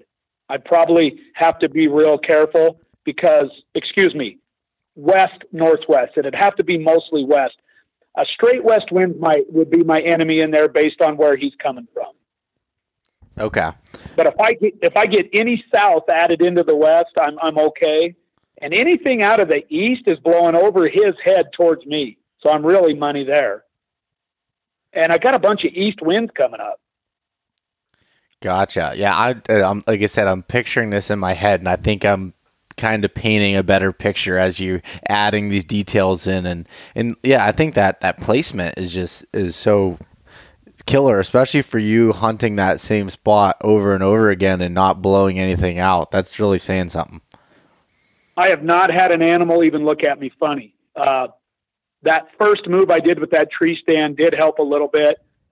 Now if i don't get him killed early season and i have to hunt him in november and I get a bunch of north winds, I'm probably going to have to move that stand about 30 yards on that same scrape. And again, Bo, I'm not, you know, again, I'm not walking out the back door hunting the local farm, hunting it a bunch. We're talking that long trip. I probably max have hunted him. Let me think. One, two, three, four. I think I've got to hunt him five or six times. Five times. Five total. Okay. Five total in, in 17 days. Yeah, so it's not that much as far as as being in there, but still, that could you know if you screw something up there, that could be um, worse. So is your do you ever like when you go to check your camera, do you have to walk you know across the scrape, or is it uh, on the side of your stand, or how does that look like? All my cameras are always positioned closer to my tree stand and focused out on him and never crossing. Gotcha. So my cameras are I'm 20 yards, 22 from the scrape. My camera's set back a ways on purpose. They're on the same tree. Two of the three are on the same tree. The other one's off to my uh, west just to catch travel to see how he's exiting and entering and uh, and pointed way back towards the uh, the southeast where he likes to come up through. He comes out of that north and Jay hooks down and then kind of bends into the southeast, and then he comes up to the scrape with that downhill thermal. Ah, so, okay. Does that make sense now? Coming yeah. out of the north, working across, yeah, and then yep. coming. Okay, so those cameras are all positioned to where I can get to my stand, and my and my favorite way to do it is to not do it at dark. So what I do is, as soon as I get to my stand, because the cameras are close to me and not in his path of travel, pull the cards real quick, swap them out, get in the tree. That's my deal. That's what I do when I get in there early. And I have an uphill thermal, or I'll have a, or I'll have a, at that spot, I'll have a, some type of wind like a southwest or something blowing basically back towards the northeast direction I came in. I'm literally kind of paralleling him, but two or three hundred yards away from the big giant canyon that I think he's laying up in and coming up out of. So I'm literally just up above him, coming down the ridge, getting in my stand, he's down over the edge and down in there somewhere hanging out and coming up out below me and working his way up to me uphill towards me. Okay. Yeah that that that, that definitely makes sense. And that's that's so and an up, cool an, that, up, an uphill thermal's perfect for that walking in there. Yeah. And so like let me th- let me try to think of something here. It and so in other situations you know depending on say you weren't hunting this buck a, a different buck a lot of times you're coming in from the bottoms that you've I remember you've said in the in the past. If I come in from the bottom in the mornings, Bo, a lot because of the uh, downhill thermal, yep. and work my way up to a stand. Or uh, the truth is, I come in from the bottom, but way over to the side, and then once I get on the elevation of my stand, I cut straight across the side hill. That's how I hunt morning hunts. Mm. And I mm. come in from a I come in from the side that's opposite of where I have most of the deer traveling up to my scrapes in the morning. Yep. So I I come in from the side. I get in there. Be, I get in there and I'm set off to the side. They're rolling up through there in the morning Bo with a downhill thermal in their face, and I'm just far enough off to the side Bo. And I came in basically. I call it the back door. I come in from the back door off to the side in the mornings, crawl on a stand, let them come up to me. They think they're safe. They've got a downhill thermal, but I come in from the opposite like side of the. I mean, there's been times, Bo, where I've killed my biggest bucks. I come in from the other side of the mountain. Uh, okay, yeah, you're you're definitely not um, you're not cutting any corners when it comes to entry and no. exit. no, and if, I don't know if I'm clear enough describing that, but I the rules for me are never crossing, never walk in where your wind's going to blow to where he's bedded because I'm I'm basically hunting this buck's right on the edge, the fringe of his bedding area. Mm-hmm. I'm literally hunting him where he's comfortable getting up and moving around. He was, you know, Bo. He gets up when he's in there at eleven o'clock and and three and two. He's not very far away from me when he does decide to do the midday stuff. Mm-hmm. In my opinion, the reason why he's laid up so much is hunting season opened. It was over 90 degrees. We got smoke everywhere. It's hotter than hell out. And if I'm an old buck that's five years old, why am I going to get up on a 90 degree day when I can go get up at in the evening when it cools down, have an evening thermal in my nose, and go up and eat? Yeah, no, that I, th- I think you I think you said that pretty clear as far as how that's yeah. that's going, and and and you know if I'm understanding it correctly, you know this is again, every stand that you have, say even if you were hunting a different buck in years past or whatever, it's all situational and you're looking at all of that on maps and everything else ahead of time to be able to figure out, you know, what the best route for that is depending on the situation. A lot of a lot of thinking and planning that goes into it. Exactly. You cannot use a cookie cutter method on the mountains. No. Because every buck's personality, every buck's tendencies, every ridge is different every slope is a little different where you want to set up on them and try to manipulate and kill them, or you find those big scrapes like I do. Uh, everything is different. Yes, it's all situational. So you can't just put a cookie cutter answer out there and say, yeah, this is going to work. Well, guess what? It ain't going to fricking work if I'm sitting on a south face. Yep. You know what I mean? Yeah. It's not going to work. So that another point there that that you just said and I've talked about this also with some other you know consistently successful guys you know and it makes it's it's it's difficult and in my job is I'm asking you questions, but I understand it is the fact that like you can't you know, people want these straightforward answers on these things like, oh, you do this and this is what happens, and that's not the case in the mountains. Like there's it, you literally have to pay attention to each specific situation and use these rules of thumb to kind of make your own judgment with it. Is that does that sound right? Yeah, Yes, and you know what's interesting about these mountains, Bo, and I, I'm I've never been to the Appalachians, but I'm sure there's a lot of feed out there, is my guess. Mm-hmm. I, I literally, when I walk, when I leave my truck and I walk about a mile to get to this deer, I literally have my own path that I have memorized in there through blowdowns.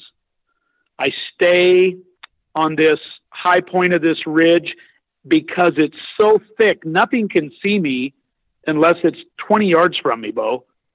And I walk down through this spot, and this is no joke. The entire ridge, 100 yards each side of it. It's a big, long, flat ridge on top for a long ways. Um, it's literally a food plot for a mile. Mm-hmm. So to pinpoint a big buck in a in a in a situation like that, and then he's got a canyon that runs three to five miles. That's literally probably ten thousand acres, easy, just to hide out in. That goes around into a big north and runs forever to the north. I mean, to pinpoint these big deer where they just have food, endless food everywhere. Again, that's why I'm tied into those community scrapes, even in the summer.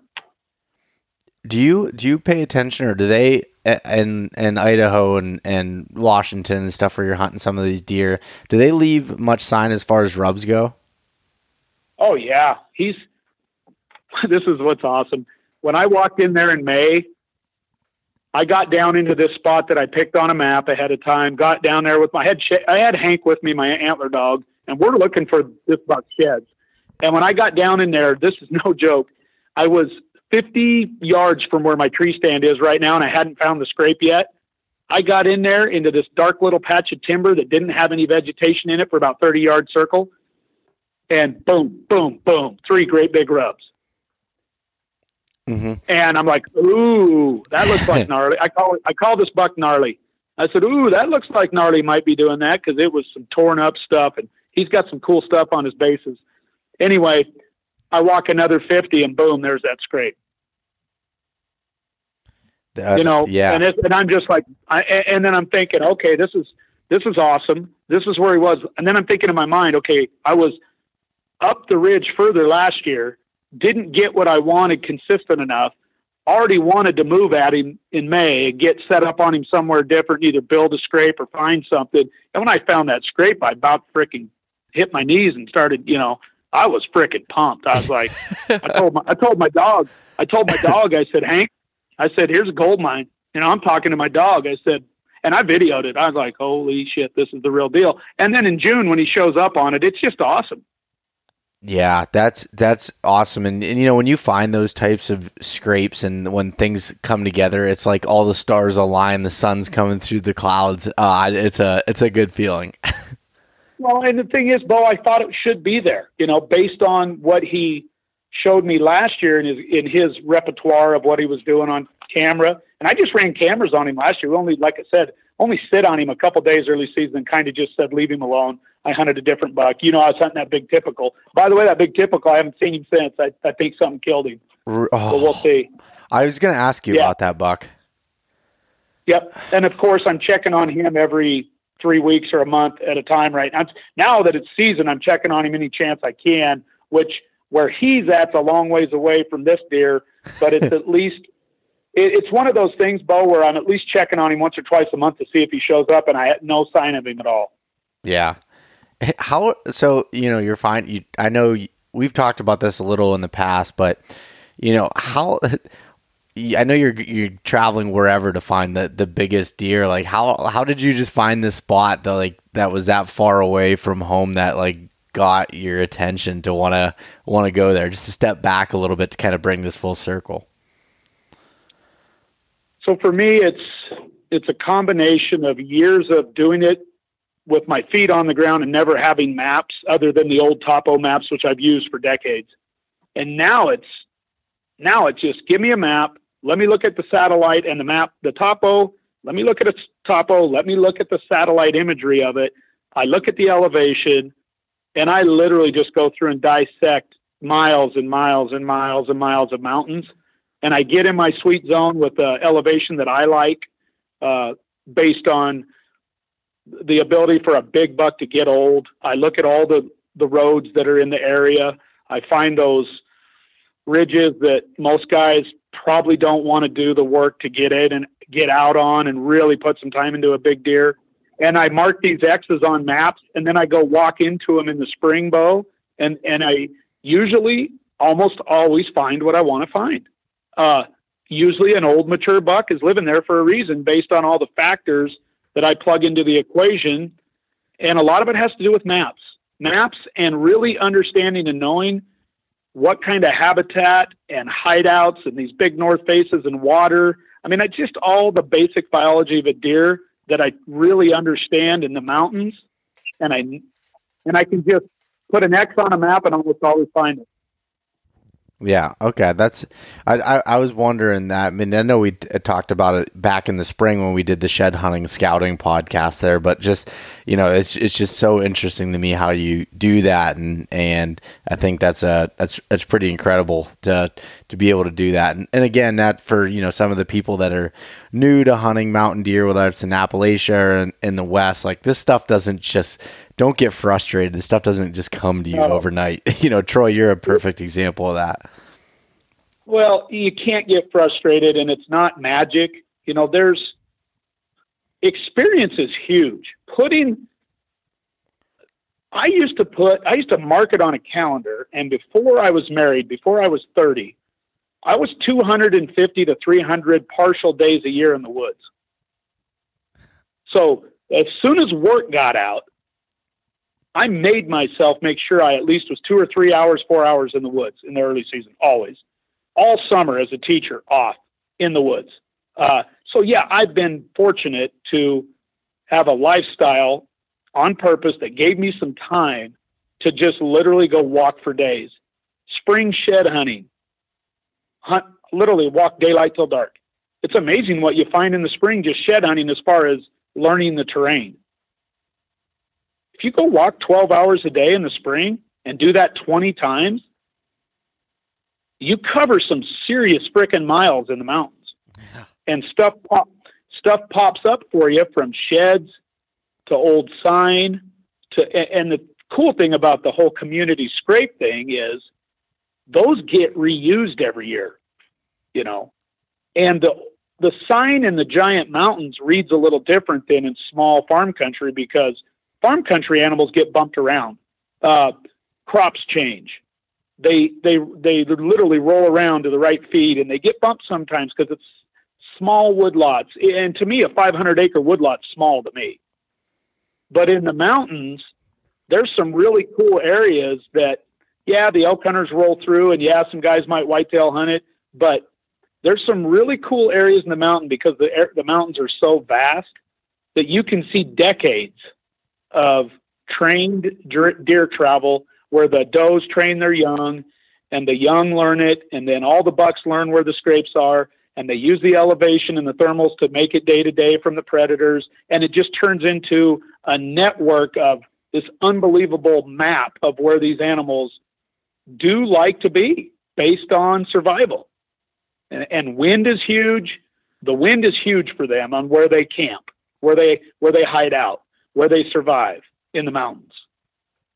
Yeah, yeah, I th- I think that's yeah, I think that's a really really really good point you had there and I, I think there's just so many similarities between the, the west and the east here. I hope that someday you uh, you decide you want to come out to pennsylvania and hunt with me because i'd love to let you know see you work your magic out here and, and get to experience this and and i'm still as i told you last year you know i'm I in the next few years I will hunt Idaho and for whitetails, and I just I just love love the similarities between the two and and just kind of you know that far away all the way across the country and these just mountain deer are just different animals and they have to be different to to make it to yep. stay alive you know and, and the truth is the, the farm country deer the river bottom deer all of them they do what they got to do within their habitat to stay alive mm-hmm.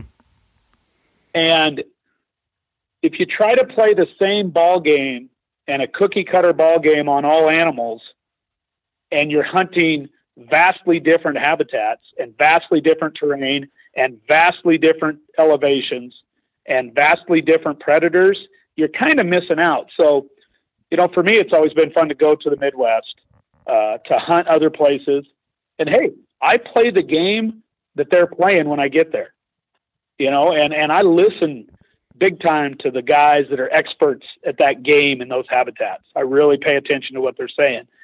The cool thing I have learned though is there's some absolutes with whitetails. There's a few whitetails live by their nose and whitetails like to be social and whitetails like to eat and whitetails like to procreate. So there you go. Yeah. Break it down, you know, and I, and I tell you, I push these mountain bucks as tight as I can to their beds. I do. I'm a I'm pushing it as hard as I feel like I can based on my past, the successes that I've had, the the failures that I've had. The failures have taught me more than anything. Um, I push it as hard as I can to their beds. This time of the year, that big deer I'm hunting, man, he's he's on full alert. He has zero distractions. He's not chasing girls yet.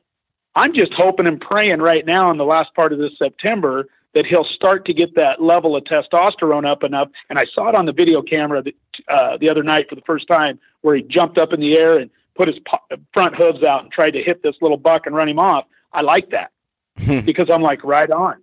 Because what that equates to me is he might start checking that scrape a little earlier and walking through there and maybe checking these other deer that are literally hammering this scrape every day. Yeah. And so Troy, you kind of you kind of alluded to this, but for the most part, are you um, are you hunting the the same way you know throughout the season, like say throughout October, and does that kind of change a little bit in November, or what, or does that you know all dependent? I mean, I know it's all dependent, but for the most part, are you hunting you know similar? You're hunting close to the beds, hunting those community scrapes. Is that kind of staying similar throughout the the season? Yeah, because if I break it all down, and I think most of the guys that are really the killers would agree with this part. Deer, it's it's food, water, sex, and social life. I think social life gets left out, not just the whole pro, you know breeding part. So I think one thing I really dive into is the social life of whitetails with the scrapes. But that that aside, right now the predominant movement is bad to food, bad to water and check a licking branch, you know, and, and kind of they're really uh, they're really starting to kind of keep tabs on who's around is what I'm seeing on all my cameras. Now I've got some four and a half year old bucks right now, and man, they're killable.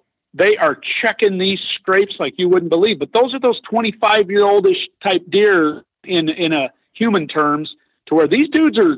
I mean, they're freaking buff and studs and man, they're looking for ladies. I mean, and they're not chasing or anything like that, but they kind of want to dominate what I'm seeing at my other spots where this deer isn't. They're wanting to dominate with like I got three four year olds at one stand, and it's at a big scrape.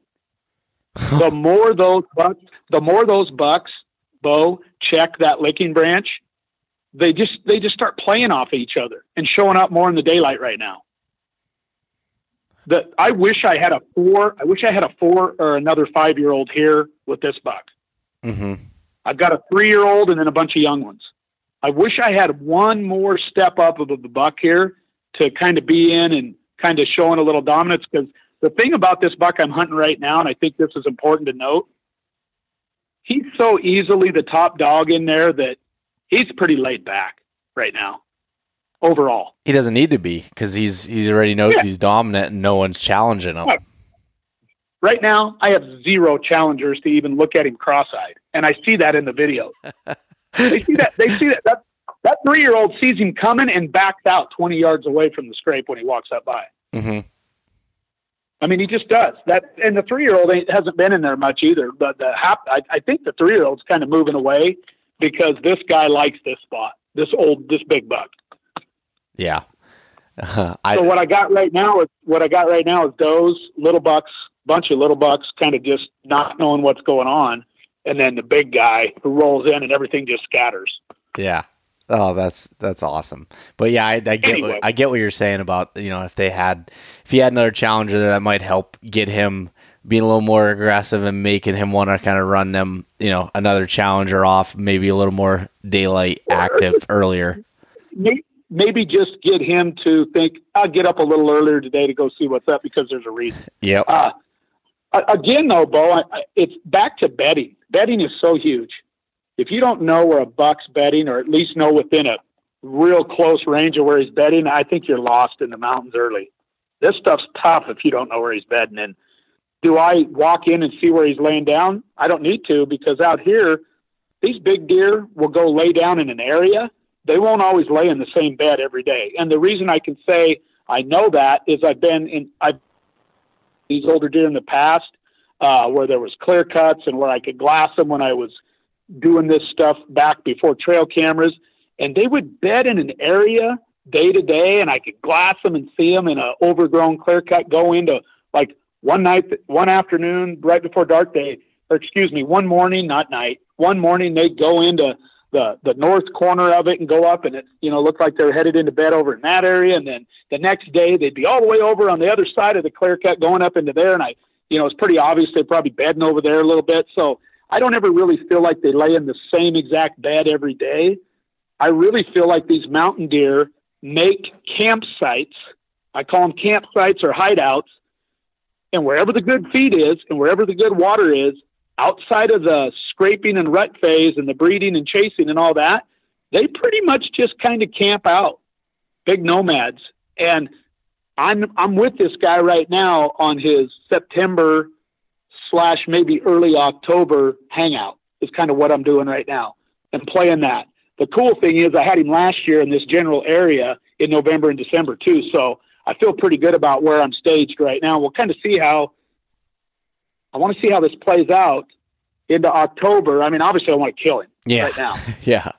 but but it will be interesting to see what happens if I don't get him killed till later. It'll be interesting to see if I nailed it on his community scrape. To me, I think I did because he walked through the scrape every time he comes in, Bo, but maybe five percent of the time he doesn't. Mhm. He walks through it, puts his nose down, checks it, lifts his head up, checks it, walks on through. He does it like clockwork through the. He puts his feet in the scrape every time, and it's a great big double, huge double scrape. Yeah. No, I, I think I think all those points that you mentioned there are just are so critical in learning that deer, and I think I don't know I, I envy that with you and and learning so much of like how you just completely dissect these bucks that you hunt and learn so much about them and, and what they what they like to do and focus on these micro details and and and it's obvious from your past success. It's why I I can't see this buck living through September. I, I hope that's the case, Bo. And I will say this, and I'm putting it out there. I, I am a, I, you know, I, I'm a God fearing Christian man that truthfully believes too. There's a higher power involved in some things, Mhm. and I, this may, this is important to me in my legacy as a deer hunter. It's not all me. There's bigger things going on out there than my what I, you know, I just do everything I can in my power to do to put myself in the best odds and get have the best game plan I can. But man, there's a lot going on out there, and just as far as you know, sometimes when you're living right and really working hard at things in life, good things happen. I, I do believe that. I totally agree with that. You're putting all the odds in your favor, and and you know when sometimes good things happen to good people when it comes down to it. I, I tr- and I and I'm and I'm not. I'm definitely you know I'm just saying that because I think we get so caught up in deer sometimes and elk and bucks and bulls and cow or bears and everything we do. You know what? A lot of what we're doing on this planet, I give a lot of credit to the man above just because there's been times where I'll just turn around and pinch myself and say, you know, it's almost like a sec- uh, that extra voice inside of me told me where I needed to be, and I just listened to it. You know, uh, I truly believe that there's that sixth sense, that extra voice, whatever you want to call it, that I really try to tune into, and I, you know, I try to get really close to that when I'm in the woods every time I'm out there. That's important to me, and I I feel like I don't want to toot my horn and say I, you know, it isn't all me. It's it's just some instinct. It's some it's it's listening to that voice that I hear. And boy, there's times where like when when I got to this where this spot is this year in May, I was literally just really, I don't think I would have heard a bomb go off when I was scouting out there. You know what I mean? And it was May. Uh, and yeah. I just so badly wanted to find this deer. Didn't even know if he was still alive. But for three days, I think bombs could have went off around me when I was up there doing that mission. And boom, found what I liked, got him where I want him, is it perfect right now or he'd already be dead? But I'm also playing his game and what's going on with summer conditions still. Mm-hmm. Yeah, no, I, I, I like that that mentality there, and, and just and yeah, you can you can see it as I said, you know, earlier when you know as you're talking about you know as you're talking about like just the the whole picture of it and being greater than just the the deer aspect of it. And that's what i was saying earlier of just people that would that w- look at your stuff and see your stuff can see that. Like it's very obvious one you're having fun out in the woods and two you're grateful for those experiences and everything else that you're doing there. And it just it i think you know if anybody that's that's wanting to you know up their game with it or just enjoying you know hunting mountain bucks or whatever it is not even just them in general i think they can learn a lot from from that and i don't think you're tooting your own horn at all by by what you're saying. I think that's very, very good information and, and good ways to reflect on it. I think mountain buck hunters have to have a different mindset, meaning you may not get as much instant gratification as you think you're going to get based on different hunting scenarios of whitetails. You're, I'm literally hunting. It's funny. Though I've ran cameras in there since May. Guess how many deer have ever been on that camera since May? Guess how many deer total? I have no idea. Seven. Seven. That's it. Seven. Seven different deer, counting the fawns. Wow. That's yeah. and one of the fawns is a buck. That's. I got two. I got two does in there. I got eight bears. I got five moose. Eight different bears, both. Oh my! Oh, and I got a, I got a big ass mountain lion that lives in there too. Yeah, th- th- those are some uh, d- the the mountain lion aspect and everything. That's a little bit different than we got out here. and it's just, it, it, like I said, it just amazes me that those deer survive that lion that rolls through about once a month on camera. Um, it just amazes me they make it to five, six years old. Some of them do. Yeah, they. You know, they, I was so stoked. The, I was so stoked the other day. I saw calf moose. You know, I don't see many calf moose anymore. I just don't. It made me happy to see a mom and her calf walk right by me at my tree stand. But all that to say, the the whole point is is is with these mountain deer, and with spread out deer and numbers, you just really have to stay the course and understand that your your uh, your wins you're winning you're winning when you have when you when you have the buck that like you want to go hunt that big deer you're talking about that made a huge jump. Mm-hmm. You are in the game if you have him daily, even if it's at night a lot on camera, because the closer we get to heavier social stuff with scrapes and rutting, the more daylight you're going to see. You know, yep. it's it's not easy. To, it's not easy to kill a big mountain buck in September. It it it's not because they're not walking to a destination food source. Yeah, that's where I, that's where I mean I I've always you know struggled with that in the past. I know a lot of people have with the the earlier season type stuff, and and yeah, I, I think that's that, that's a you know good point to note. Like you know you're you're talking at these things with confidence, and that's from learning it and experiencing it like that's this is no easy game whatsoever even for someone like yourself that's you know been doing it for so long like that's these these deer are different, and when you don't have those destination food sources, it, it takes those you know the multiple long ass trips that you've made out there, you know, in May and walking all those miles with your dog, like all those things combine to where you're at right now with it. And and a little bit of ex, you know, just a little bit of blessing from above. That that's exactly where that sucker is hanging out. Yep. You know? uh, I'm I'm actually really stoked that he has a lot of big bucks in the mountains will take off on you as soon as they go hard horn and they'll relocate into a different area. So I feel pretty good about that. And you know, we don't need to, you know, we don't have to just talk about this deer. It's just interesting because it's a game I've played now with him for two weeks. Yeah, I believe it. I believe it's been five days of, excuse me, not full days, but five sits. Yep. Uh, total. I think that's where I'm at. I mean, I, I think I'm at five. I'll have to go back. Yeah, I think I'm at five sits, maybe four. I know it's not six, so it's four or five. Uh, I'm also really watching the weather, uh, the the fronts that are coming in. I'm really excited because we all know what that barometric pressure does and cold fronts do for deer movement, especially in the mountains. It trumps the heck out of most stuff early season, and I think that's a key point.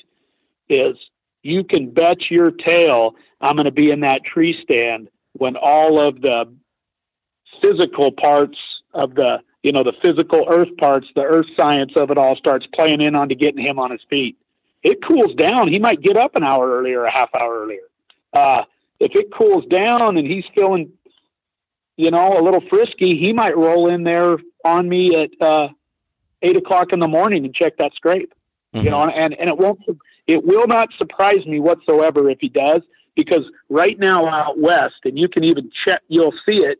We're going from 90 degree weather, and we're going to drop down to 70s the rest of the month. And at night, up at that elevation where I'm hunting him, it's going to be in the 40s. Oh, that yeah, that's that. Those type of fronts just get me going, no matter what time of year it is. You know, I I love when that weather drops, and all of us as whitetail hunters do. That's for sure. Yeah, and he's you know he's doing he's still doing you know he's going to get up and go up and eat on that. In my opinion, he's going to go up and feed on that big bench and hang out with the deer that are socially hanging out at that scrape, and that's what he's doing right now. I just need him to do it daylight, and we'll see what happens. Well, I have confidence that I think it's going to happen here in the next couple weeks, and by the time that this podcast releases here that uh, I'll be able to share it with the photo of you with that deer. So, Troy, I'm putting some pressure on you, but uh, I think that I don't think I even need to do that. well, I love it. I, I want to do that. It'd be really cool for the audience to actually see it play out. Yeah. Um, you know, and it's it, it's exactly why you know you prepare or I prepare all year to do this. I mean, it's game time. I'm loving it. I'm I'm having a blast though. I, am loving it. I mean, this is one thing about it. When them big deer aren't easy to kill, they they really get the best out of you. They really suck the best out of you all the time, which is great. That's what I want. Yep, for sure. I um. Well, I'm thinking, Troy. I think we're gonna end this episode here. I think that we what what I was really pumped about talking to you about this is I love being able. You're you know an excellent guest for this, but being able to tell the story and you talking about this specific deer in this situation and being able to dissect it to the level that we have, I think that the the listeners here have been able to you know gather a ton of information. You know, eh, when you talk in general, and you and I were talking about this a little bit back and forth, but when you talk in general about, um, you know, just tactics or whatever it might be, it's hard. You can't you can't just throw everything out there as like, oh, this is what I do every time, or this is. But when you talk about a specific scenario and this with a specific hunt for this one buck, like that, that really, I think you learn more from that than talking in general, in, in my opinion. So I really appreciate you, you know, taking some time away from, you know, hunting this deer and everything for you to be able to to talk to me again. My pleasure, Bo. It's my pleasure, and uh, I, you know, today was probably a good day to give him a break because it's kind of the last day of our heat front. So I thought Thursday would be perfect, and I'm going to start jumping into that more conducive weather for me of getting to see him, you know, on his feet in the daylight. And hey, it's it's mountain buck hunting, man. It, it's one of those things where Bo, if he doesn't sh- if he doesn't give me an opportunity on the day that I can get to him and hunt him, it's not going to one bit uh, deflate me. It's just the first quarter. It's Yep. the first quarter of this ball game, and that's how I look at it. But I'm also not going to walk away from September with any regrets. He's he's going to get everything I can throw at him until September ends, and then he gets a little bit of a break with our season dates, uh, and then I'll go back at him in October. You know, Yeah. when, when it opens back up. So anyway, no, I love it, Bo. Thank you for having me. Yeah, and so, that, that's that's awesome. And so, Troy, where can people find um, some of your stuff? Um, you know, they've if you can go back and listen to the couple podcasts we did, and you know, since then you've been on numerous podcasts. I guess I'll just say some of the things I know here. Uh, Whitetail Addictions TV, you have some episodes up there, along with a bunch of other great content that that they have going on there, and um, your your Instagram page. Go go through some of those things if you would. Okay. Uh, my Instagram is MTN underscore man, mountain man 33. Uh, 33 is my old football number, so that's the 33 reason. And Instagram, man, I love chatting with guys on Instagram. I do a lot of whitetail buck talking with guys there. uh, with the uh, Lone Wolf Custom Gear team, which is Whitetail Addictions TV, the DeQuisto family, all the Lone Wolf Custom Gear stands that we use. Uh, you know, I'm either setting in a Lone Wolf Custom Gear stand or an XOP, and that's all uh, the DeQuisto family stuff. Uh, you know, love to have people. I'd love for people to check out our YouTube page, Lone Wolf Custom Gear, which shows all the whitetail addiction shows. Just working class guys bow hunting. That's what it is. You got working class men and women that are out bow hunting big whitetails. And then my Facebook is just my name, and uh, my YouTube is just my name. And yeah, I you know just kind of Instagram's where I talk to a lot of guys because it's easy easy platform and appreciate you, Bo. I really love your stuff, and I'm glad we get to sit and talk whitetail bucks and the mountains. And I do agree with you. I think we both need to hunt. I need to come out and hunt those mountains someday. You need to come out and hunt these and just compare notes. And you know, I'd be really interested to see what it's like to come out and dive into your country too, just for the experience. Yeah, I, I think you would truly enjoy it, and like I said, the the offer is open anytime to come out here. I'd love to love to take you around and and get to show you just the area, and then you know, and be able to hunt together sometime. I think that'd be great. you know, and that's where that whole that I don't know what you're running this year, Bo, but that whole mobile setup that I got with Lone Wolf Custom Gear would be perfect for a hunt like that out there, where I could just get on a map, go look at country, lay my eyes on it, get on a map, hike into some stuff, find some right now sign, and hang and hunt. That'd be pretty cool. Yeah, I think that I think that would be awesome, and it would be perfect to do that. So you you hit me up on that whenever you uh, whenever you want, and uh, and I think we'll have some fun. Sounds good, Bo. Hey, thanks for having me, man. I appreciate it a lot. Yeah, we'll see you, Troy. Thanks so much for listening to this episode of East Meets West Hunt with your host, Bo Martonic. For more great content and to stay up to date, visit eastmeetswesthunt.com, Facebook at East Meets West Outdoors, and Instagram at East Meets West Hunt. If you enjoyed today's episode, please review and subscribe, and we'll catch you next time.